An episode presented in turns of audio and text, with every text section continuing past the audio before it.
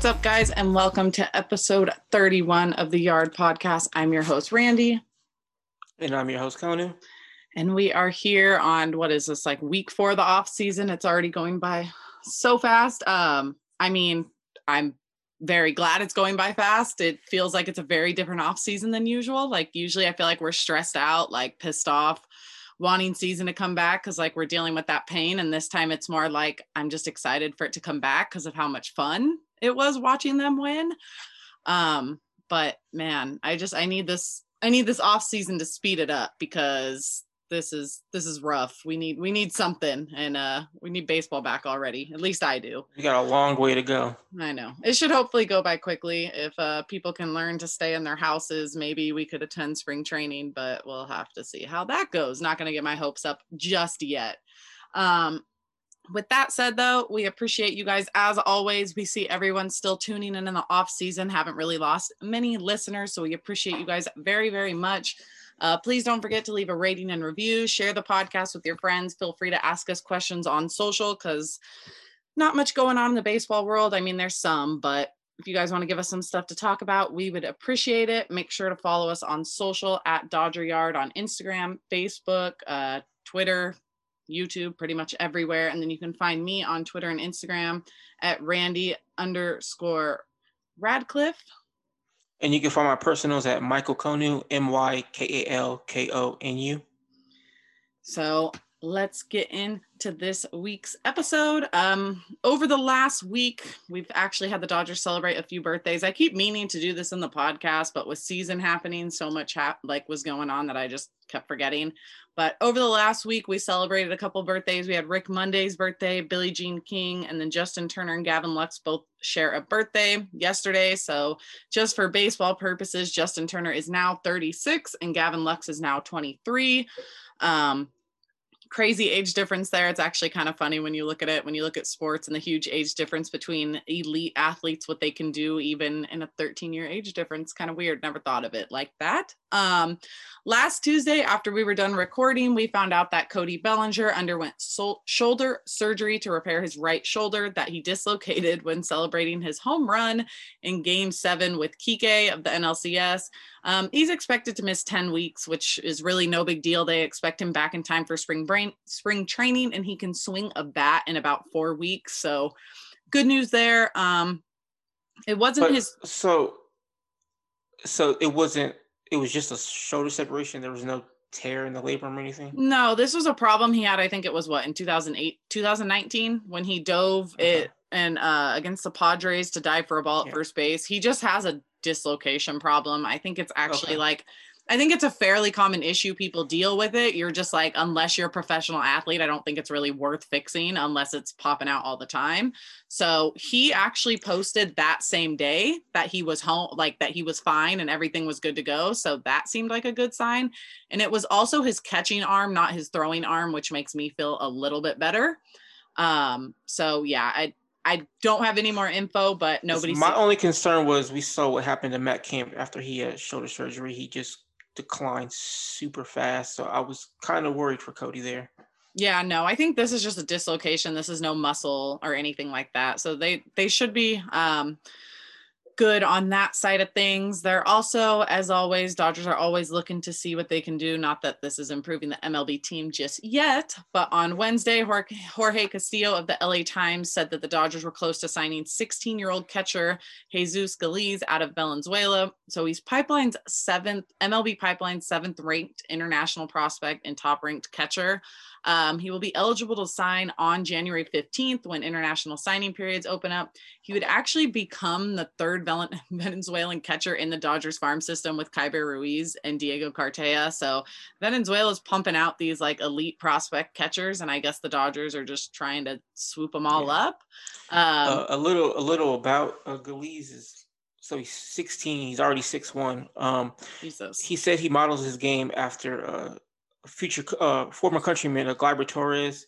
So Jesus used to be like a middle infielder, like Torres did, and he's used his athleticism and strong arm and high IQ to be a, a top catching prospect.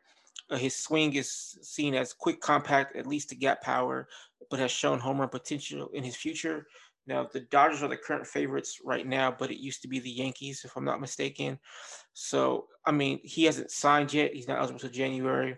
Still a little, little bit of time left, but I wouldn't be surprised to see if he changed his mind again. Honestly, um, I don't know if he'll be able to actually play with Gleyber Torres, but Gleyber Torres does play for the Yankees, and the Yankees were one of the favorites. So I can see him changing his mind again. Let's hope not. And even if the Dodgers do sign him, uh, what does that mean for Keibert Ruiz? They have so many catchers. As you know, they just drafted one in Carson Taylor as well. So doesn't that likely mean like Ruiz has to be traded, or should or do they just wait to see what happens? Um, I would. I I kind of almost feel like Ruiz is going to be traded anyways. Um, I, I don't know. I obviously don't have any insider. I just kind of feel like with as much as we've heard about that they seem kind of set on Will Smith. We don't know what's going on with Austin Barnes. Clearly the pitchers like Austin Barnes. Um, we kind of, I feel I want to say I talked about this. I might not have or wrote about it. Oh no, I wrote about it in an article that'll be coming out uh, in a couple weeks about Will Smith. Not in a couple weeks, December 1st. Anyways, um, I don't know what the deal is with Will Smith, but his pitch calling doesn't seem to work for a lot of the pitchers. Um, we saw it with Buehler. Buehler kind of made a comment in the playoffs when he was like, Barnes helped me get out of that big jam that was going on. We know Kershaw prefers Barnes.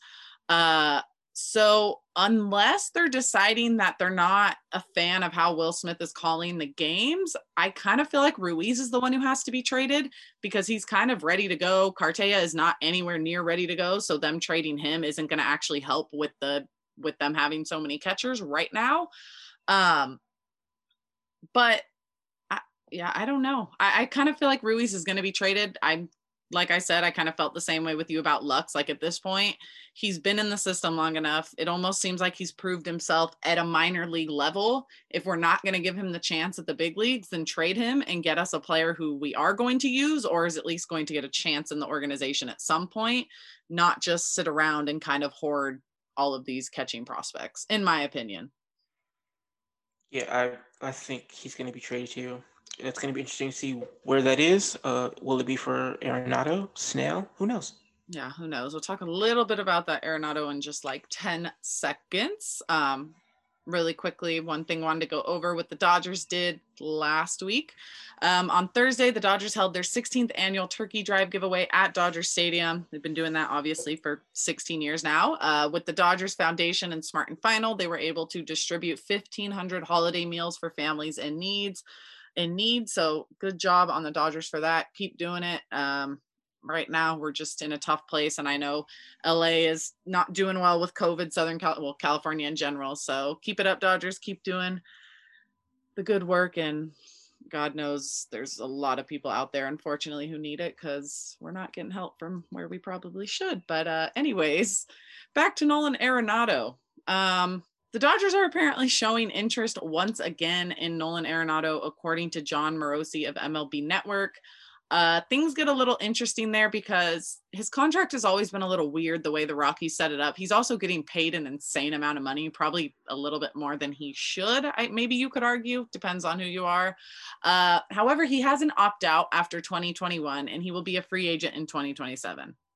There are rumors that the Dodgers would want him to waive his opt out and that he would possibly be willing to waive his opt out if he was traded because he did grow up in Southern California. He grew up in Orange County, went to uh, high school, grew up a Dodger fan. So I think there isn't much doubt that this is where he wants to be because I believe he has a no trade uh no trade clause in his contract. So I would not be surprised. And some of the names mentioned in trades, these are not trade pieces because I've noticed on social media, everyone seems to think that like the Dodgers are going to trade all these people. That is not the case. That doesn't even mean any of these guys are going to be traded. Their names are just brought up, but it's Gavin Lux, Dustin May, Tony Gonsolin, Brusdar Graterol, and Mitchell White are all names that have been brought up in regards to Nolan Arenado.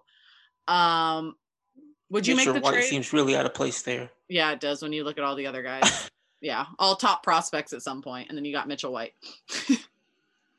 um, I guess I mean it depends on the package. If it's all those people, probably not. Obviously, um, if it's just like a mixture of some, yeah. I mean, I think I'd make this trade and not hesitate about it.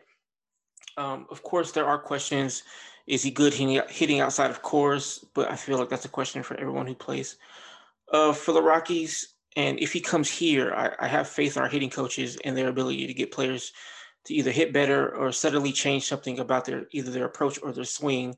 So I really wouldn't be too worried about him at all. Also, he's probably the second best defensive third baseman in all of baseball behind um, his former high school teammate in Matt Chapman.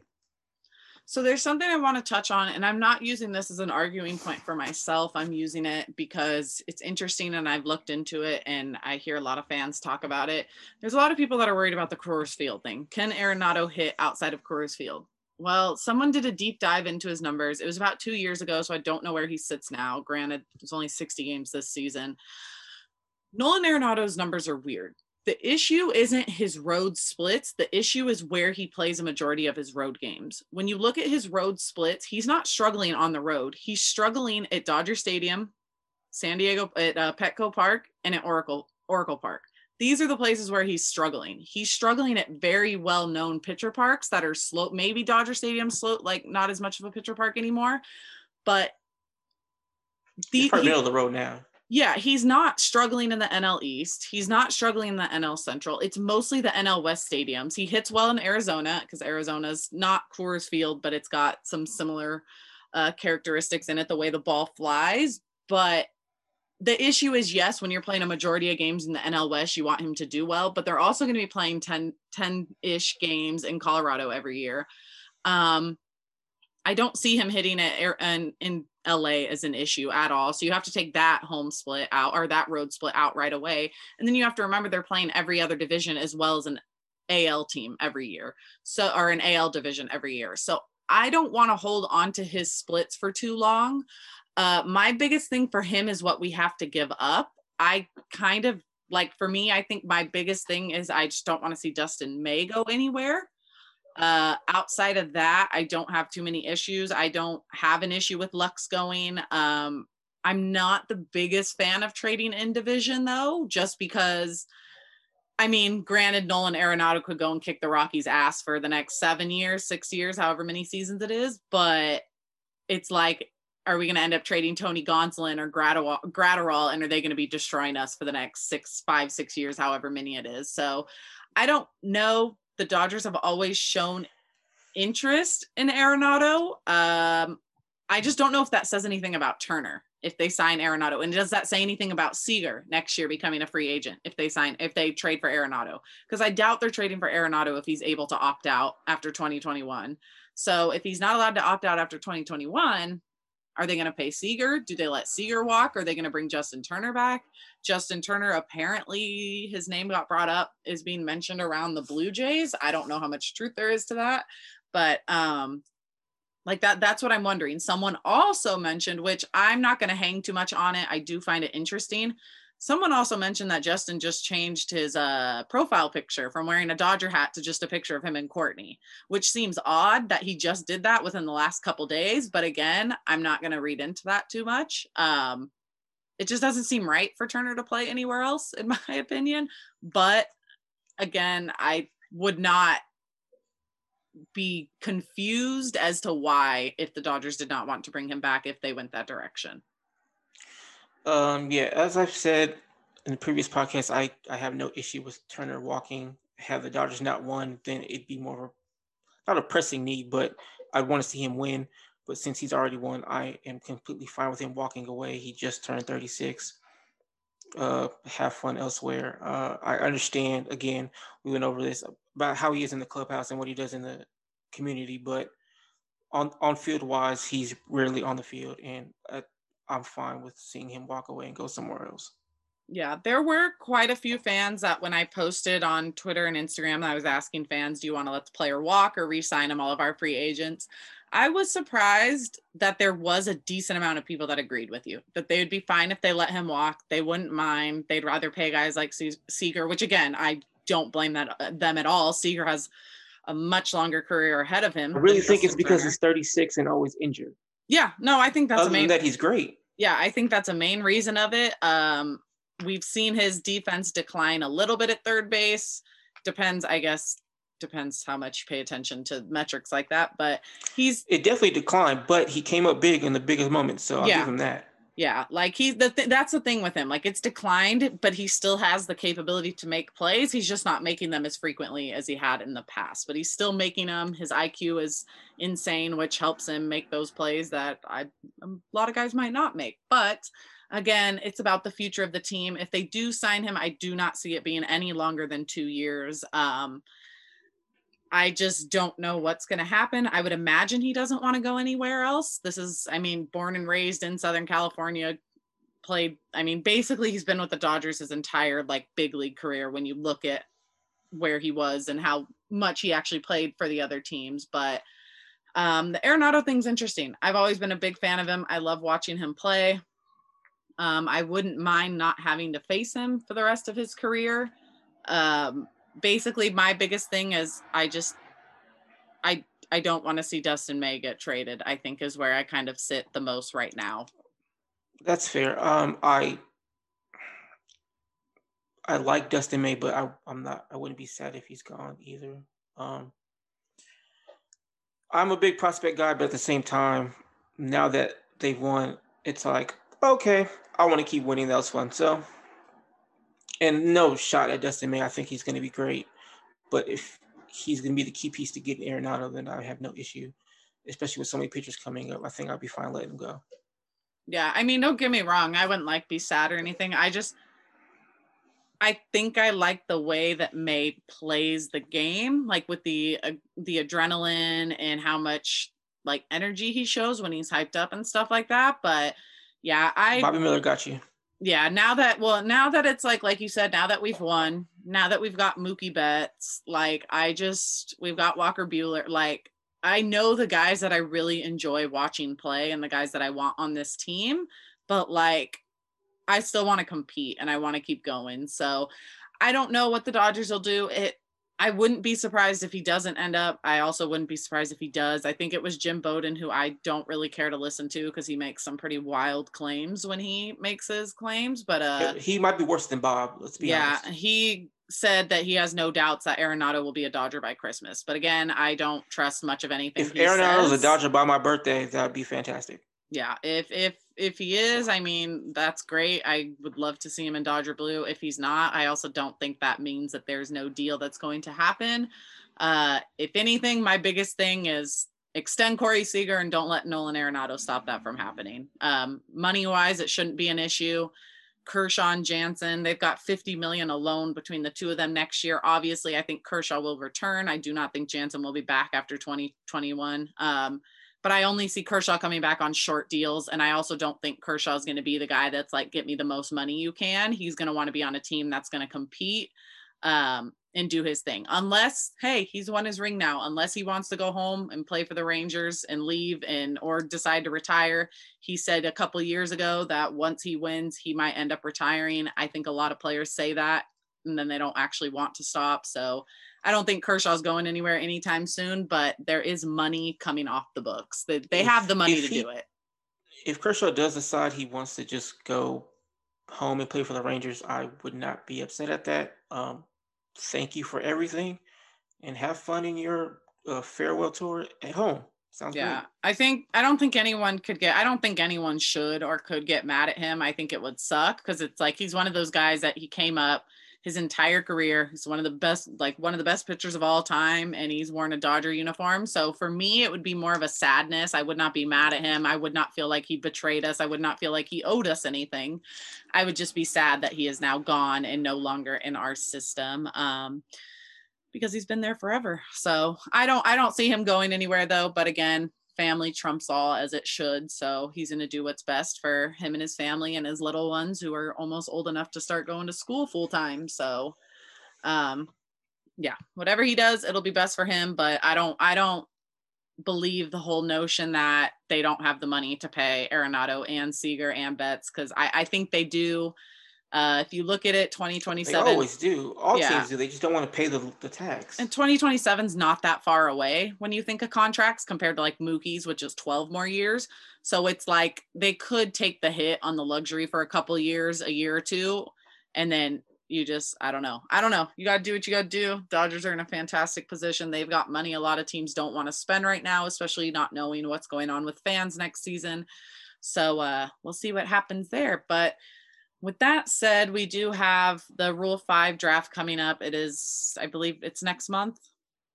I think yeah, next month. I don't even know what month we're in, but no, yeah, we're November still, November 24th. So do you? Yeah, I think want, it's like the beginning of December. Yeah, I think it's like December 10th, if I remember correctly, yeah. something like that. But if you want to go over that because you've been discussing it a little bit, um, okay, yeah. So, all right. So the Dodgers added slash protected Gerardo Carrillo, Andre Jackson, Edwin Uceta, and Zach Reks. Now, three of those are pitchers, and Zach Reks is obviously the outfielder.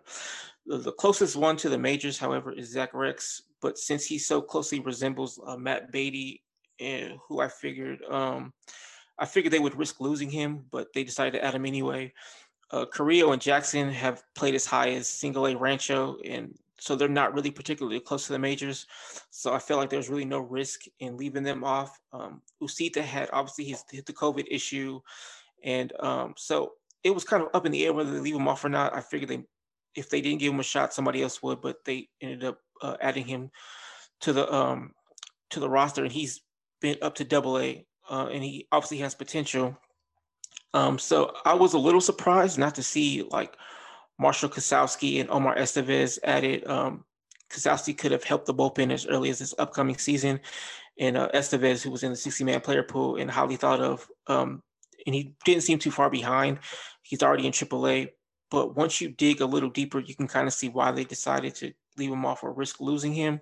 Um, Michael Busch is a second base prospect. He plays second and first. Um, and people, I, said, I guess at Arizona Instructs, he was said to be the best hitter there by far, and he could be fast tracked since he was a college player. He's currently ranked fourth on the Dodgers top 30 prospects list, top 30 Dodgers prospect list behind Josiah Gray, uh, Keibert Ruiz, and Kody Hoese. Um, and then Jacob Amaya is ranked 10th, and he's in Double A, and he's also also highly thought of. And of course, there's Zach McKinstry. And then again, there's Devin Mann, who's ranked.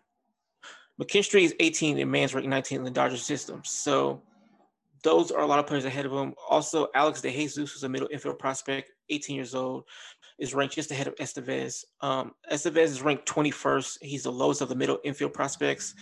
And with quite a few of them either on the cusp of joining the Dodgers or going to be fast track or pretty close, I could see why Estevez wasn't added.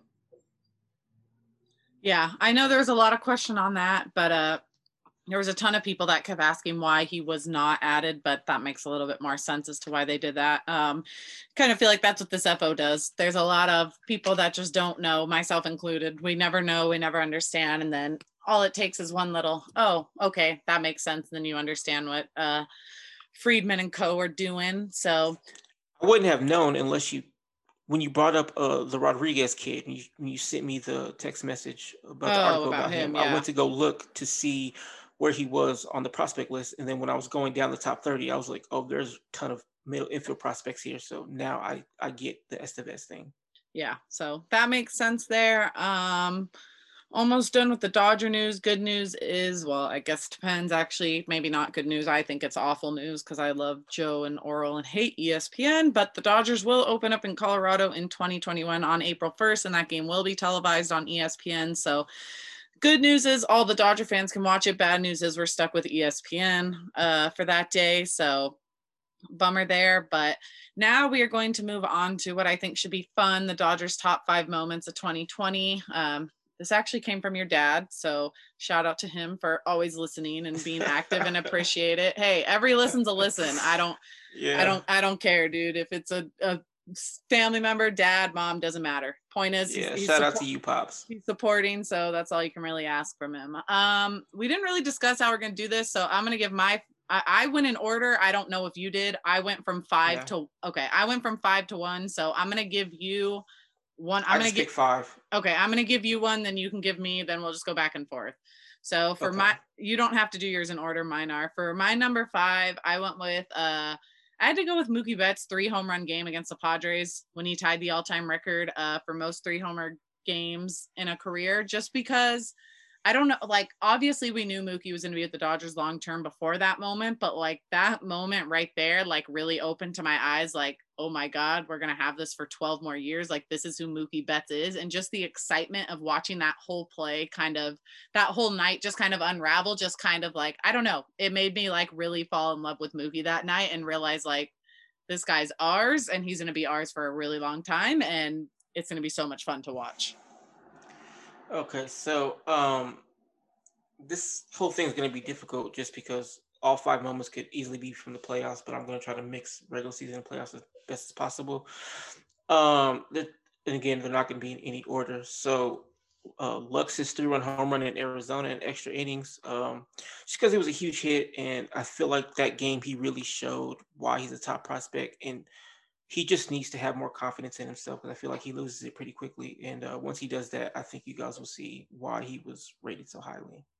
See, and then you say no playoffs. My next four are the playoffs. Uh, so my number four is Bellinger robbing Tatis of that home run in NLDS game two. Uh, the Padres would have taken a five to four lead in the seventh inning. Um, so that was huge, in my opinion, to kind of keep the momentum going in the Dodgers' favor and to not let the Padres tie the series up. I feel like we're gonna have a lot of similar ones because I also have that one on there. You probably will. Um, so you can go to your next one then.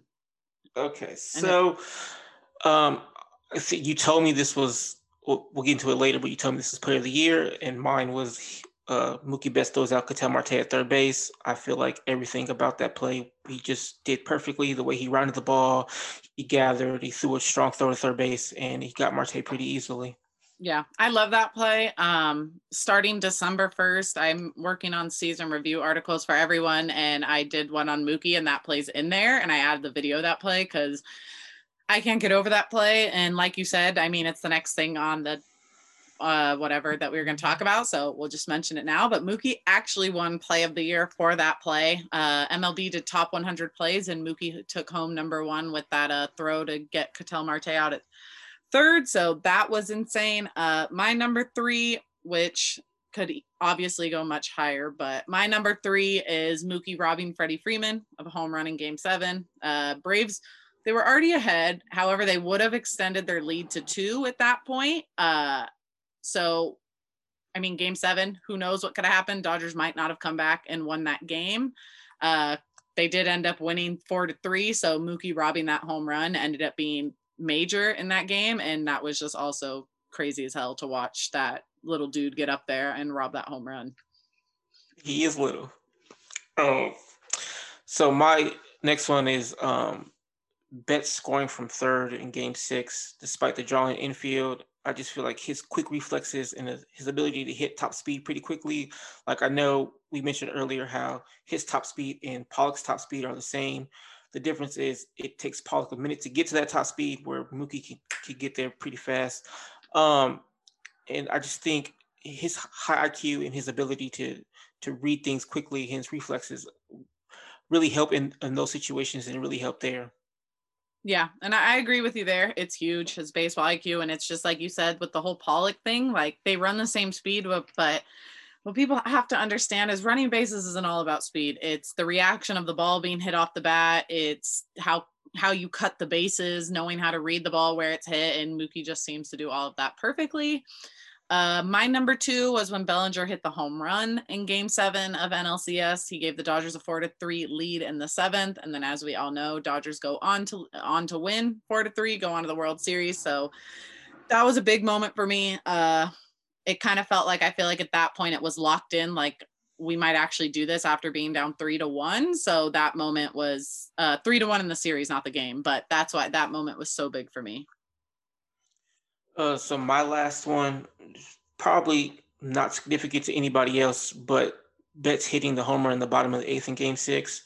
The Dodgers already had a two-one lead, and obviously Urias kind of shut it down. But when he hit that home run, I felt, holy shit, they're really going to win this. My emotions were all over the place.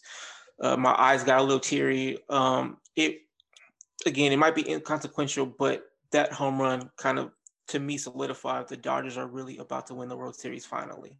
It's hilarious that you think that's inconsequential because that's literally my number one. Um, because for me it was the same thing. It wasn't even that they needed the run. Granted, a two to one lead is terrifying, and three to one feels totally different.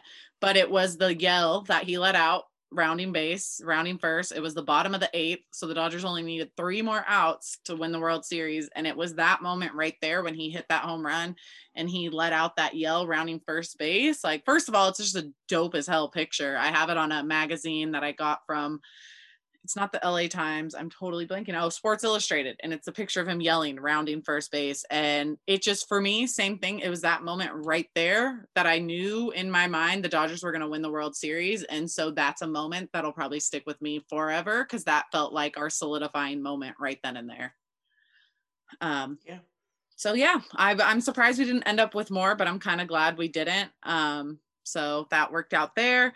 Uh, a lot of yours were going to end up on mine, but I yeah. Just, I don't know. It figured. I mean, to it, be honest, Betts was just going to be all five of mine, but I I didn't want to be too biased, so I threw in some other biases with yeah, Lux and Bellinger. I tried. I tried. I'm like, I don't want to make this all about Betts, but I'm like, he did a lot of cool shit this year. But then I was like, but I also don't want us to have the same five. Right. And there was there was some, but it's like all those playoff moments when I think about the Dodgers, and I like I showed you the video I worked on for Mookie, like I've been going back and watching re- highlights from all the different players, and it just blows my mind everything that played out in some of those playoff games. That if it did not work out exactly how it did, we would not have won.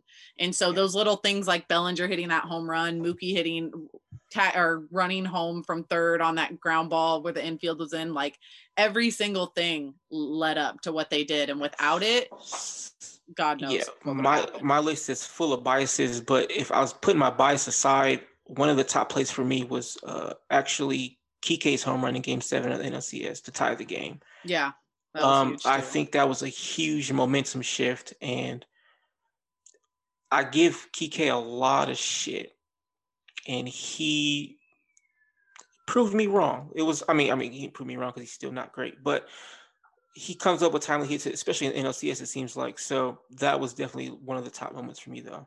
Yeah, I had a few moments that I feel like could get honorable mentions. Like, of course, Will Smith off Will Smith, that was dope.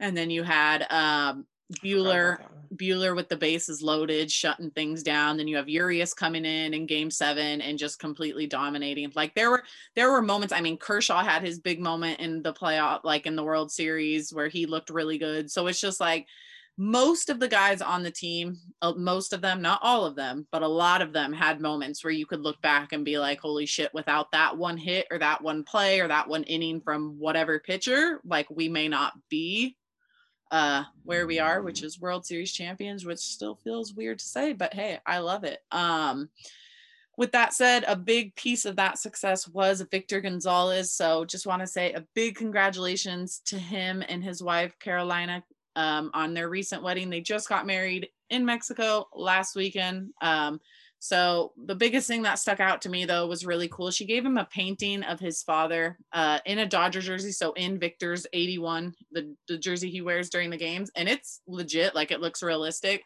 But the cool part about it, I, I guess I should say the part that makes it so special is his dad actually passed away a few years ago. So she got him painted, or she got his dad painted in his Dodger uniform and gave it to him as a wedding gift. So I thought that was super cool. Um, uh, Victor Gonzalez is the one that was kind of thinking about stop playing baseball, right? yeah yeah his family pretty much okay. said like no go back and do it. And they actually showed video of his family when they won the world series and it was like insane. Like they they all had their masks on but they were all together outdoors at a like at someone's house in the backyard. They all had their masks on. They were all recording each other all celebrating crying everything. So it was really cool to see uh, I felt really bad for a lot of the, the players whose family don't live in the US because there was no way for them to get here, especially someone like Victor Gonzalez to make his MLB debut. Um, I'm assuming his dad was a big part of his past in baseball. So obviously, him not having that chance to his family come see him make his rookie rookie debut and then kick ass in the playoffs like I, I felt that same thing with urias like his family a lot of family Um, I think same thing with Graterol. They couldn't be there. It sucks, especially the rookie guys or the younger guys who got their big moment. But uh, yeah, just wanted to say congratulations to them. And I thought that present was super dope. So I wanted to bring that up.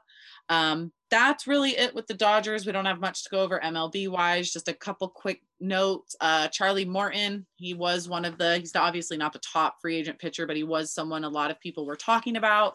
Uh, the Rays did not want to keep him. Uh, so they let him go and said no to his 15. I don't know if it was an option. I'm assuming it was an option. Uh, I think he's been around long enough that it was not a anything else but a non-tender anything like that but i don't think they wanted to option him so he went and got that same amount of money with the braves so he's on a one year deal 15 million uh, with the braves so we will be seeing a little bit more of him although we did really well against him in the world series didn't we yeah it did yeah yeah. So uh, struggled a little bit against him in 2017. Did better in 2020 as one start, but he's still a good pitcher. So it's it's good for the Braves. It's a solid move that'll help that rotation, especially when they get like uh, Soroka back yeah. Is somebody else injured? No, but they had no, Soroka? they had yeah, Soroka, yeah. but they'll have Fried, Soroka, now Morton. So um Anderson, what it, yeah, they had they'll, Anderson. They'll right. Yeah, they'll be pretty yeah. good. Um, so we'll see. We'll be granted, we don't know what's gonna happen in 2021 with COVID. I kind of feel like MLB is gonna say F it at that point. They didn't seem to care anyway. So I have a feeling we will be seeing the Braves during the regular season next year, no matter what happens. Uh with with COVID. So might be seeing more of Charlie Morton next year. Um, I don't I don't know why I'm laughing. It's not funny. It is, but it's not. Uh, Robinson Cano tested positive again for PEDs. I just I I don't know. I don't know how once you get caught once you get caught again. Like they all want to claim that they had no idea. I don't know. I, I do believe it a little bit that maybe some of these players don't know exactly what they're taking. But when you've been caught once, I kind of feel like maybe you should take more precaution the next time around, uh, especially when you just got caught two years ago and had to miss 81 games. Uh, so he'll be out for the entire 2021 season. So there's our first big PED hit of 2021. He's forfeiting $24 million in salary. However, um, this does not matter to the Dodgers, but it matters to baseball in the National League, especially with the money this team is going to have. But this could actually be a major break for the Mets, having Robinson Cano and his $24 million salary pretty much nixed next year. A lot of people with that happening are now wondering if the Mets go and try and make a move for LeMahieu. So whether or not this will be good for the Mets, we'll have to wait and see. But uh, their new owner, Steve Cohen, has a ton of money and has said he plans on spending it. So the Mets. Yeah, I've I've heard rumors about LeMahieu trading for Lindor or Arenado. Signing. Um, so it, yeah, it, it could be a, a, good thing for the Mets. Uh, as far as the Cano news goes, um, I'm kind of the person who I don't care too much about PEDs to be honest. Um, I know it sounds bad, but it, it just doesn't matter to me all that much. Uh, baseball was like so much fun when the majority of the league was on it in the 90s. Uh, so if everybody get back on it and just go have 80 home run seasons, I, I would enjoy that. I know there's a lot of people that that feel the same way as you. Um, I weirdly enough, I was well, I wasn't watching. My boyfriend was watching Trevor Trevor Bauer's uh, vlog last night on YouTube, and I was watching it because I was in the room, and he was actually wearing a T-shirt. It was a pink T-shirt with white wording that said "Steroids saved baseball." So it I don't I don't think there's too many people that would argue with that. I don't like it because it is illegal. I don't care if guys were to use it, if everybody was allowed to use it right now because it is illegal. It pisses me off because you do have the unfair advantages. I know there are people that are going to want to complain, especially since I brought up Trevor Bauer. Everyone t- talks about pine tar. I do not give one I don't give one shit about pine tar. Every single pitcher in baseball uses it. They kind of need to. When you look at the seams on the ball, they're almost impossible to grip nowadays because they're so tight on the baseball. Um, I've also heard there's plenty of batters that want the pitchers to use pine tar because nobody wants a 98 mile per hour fastball slipping out of a pitcher's hand and coming at their head. So um, I don't have an issue with the whole pine tar thing. PEDs I would get over if it wasn't illegal. With it being illegal, um, uh, they've got to do what they've got to do. I, I know a lot of people like it, want to see the want to see baseball, but until they actually allow them to do it, uh, yeah, they're gonna have to keep doing what they're doing. Couple other things, not that it pertains the Dodgers, but it is interesting around the baseball world. Uh, Blake Snell is on the trading block. My assumption is a lot of that comes after what happened with Cash. Otherwise, I'm not sure why you would trade Blake Snell with three more years left on his contract when he's not even that expensive. Um, well, you know, the Rays and Marlins like to do the same thing. They get to the, the World Series and um, they start selling off their players, trying to replenish the farm system, even though they have, already have a good farm system. So it's just one of those things those, those small small market teams like to do. I, I don't get it, but I wouldn't complain if Blake Snell was a Dodger either. It seems like teams like the Marlins and Rays are basically just trying to appease their fan base and say, hey, we made it to the World Series. We did what you wanted us to do. So now we're going to go and trade Blake Snell. I do think a lot of that probably has to do with what happened with Kevin Cash. However, I, I don't know if I would be trading Blake Snell over. Uh, I know you're not going to trade Kevin Cash, but I don't know if I'm keeping a manager who makes a decision like that over uh, a pitcher like Blake Snell. Again, I there's some people who don't care for Blake Snell. I think it's very intriguing. I think it's interesting. I don't know if the Dodgers would actually do anything with it. I don't think they would care about Sonny Gray. However, these are all things that will change the landscape of. Oh, Sonny Gray's on though. Yeah, Sonny Gray's on the market. Yeah, oh, yeah, interesting. He is as well. Um, one name I Oh. brought up, Your, your your best friend Carlos Correa is on there too. I saw. That's funny. I don't know who in the hell would actively trade. I feel like Bregman, Altuve, and Correa are the hardest guys that are going to want to, that are any other team is going to want to play. Cause I feel like those three were the handled it the worst out of anyone. Like Springer, he was a part of it. He cheated, but he kept his mouth shut. So he might be all right uh, going to another team. But man, Correa ran, ran his mouth. Altuve lied nonstop, and Bregman just is a, seems like a douchebag all the time. So As another team trying to trade for him, how do you sell that to your clubhouse? yeah, I, I don't know. feel like that's just going to be terrible decision. The only way you sell that is if you're a team that had absolutely no chance in, in the playoffs and that you barely face the Astros, so you didn't have to deal with them. Like that's why I feel like the Tigers got away with hiring Hinch as their manager. Like it would not have affected Detroit fans. They want to win and they see Hinch as a winning manager. So for them, it's like screw it. This is the manager who didn't get that much blame. And then you go to the Red Sox, they're obviously comfortable with bringing back Cora because he already played there afterwards, won them a World Series, was part of the cheating scandal, but knows their fan base loves him. So they don't care. But I don't know how you convince your clubhouse that, hey, we're going to trade for this guy who basically said, I don't give a fuck about anything except for, hey, we won, deal with it is basically what he told all of baseball and fans and everybody else, and even basically Cody Bellinger when he told him to not talk unless he knew the facts. So, um, yeah, that that one's interesting. Um, And the, the thing is, I might catch some flack for this, but I still think he's a good player. It's his personality is just he.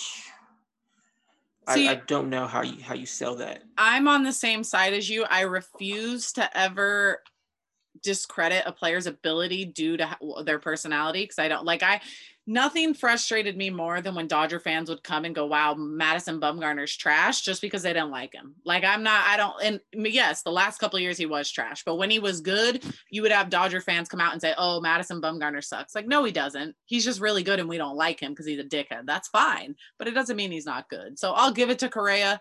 I'll give it to Bregman. They're good players, but hey, fuck them. I don't care. I don't want them on my team. I don't want them anywhere near us. I don't even want them in the National League because I don't want to face them. They're not going to throw at them, which is fine. I'm over it. We got our revenge. The. Giants are going to trade for Correa. Yeah. Oh God, that's talk about making someone hate him even more. But I don't even know if Correa. Yeah, who knows? Who knows what happens there? All I know is he won't end up in LA, so I'm not too worried about it. Um, I don't even know where he would go. I don't know what teams are looking for what. Um, I think it's pretty crazy that they would trade him because I doubt they're going to get Springer back. So I don't really know what they're going to do at that point. But Maybe they're just going to try to start over. hey, I'm just glad that's not my shit organization that I don't have to own it. So, um, but yeah, with that said, I didn't have anything else to touch on this week. Did you? Uh, no. All right. So, with that said, as always, we appreciate you guys listening to the podcast, leaving ratings, leaving reviews, subscribing, sharing it with your family, friends, everything. Let us know what you want to hear, what you want us to discuss about. Um, we still got a while in this off season. Hopefully, next month we don't have winter meetings in person, but hopefully, virtually will give us something to talk about a little bit more.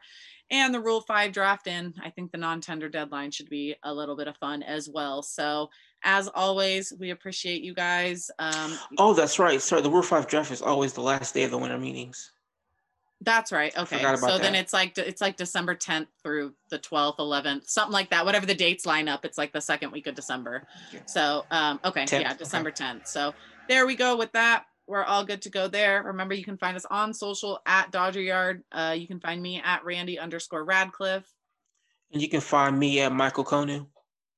And we will catch you guys next week. So thank you guys. And yeah, see you next week. Bye, guys. See you later, guys.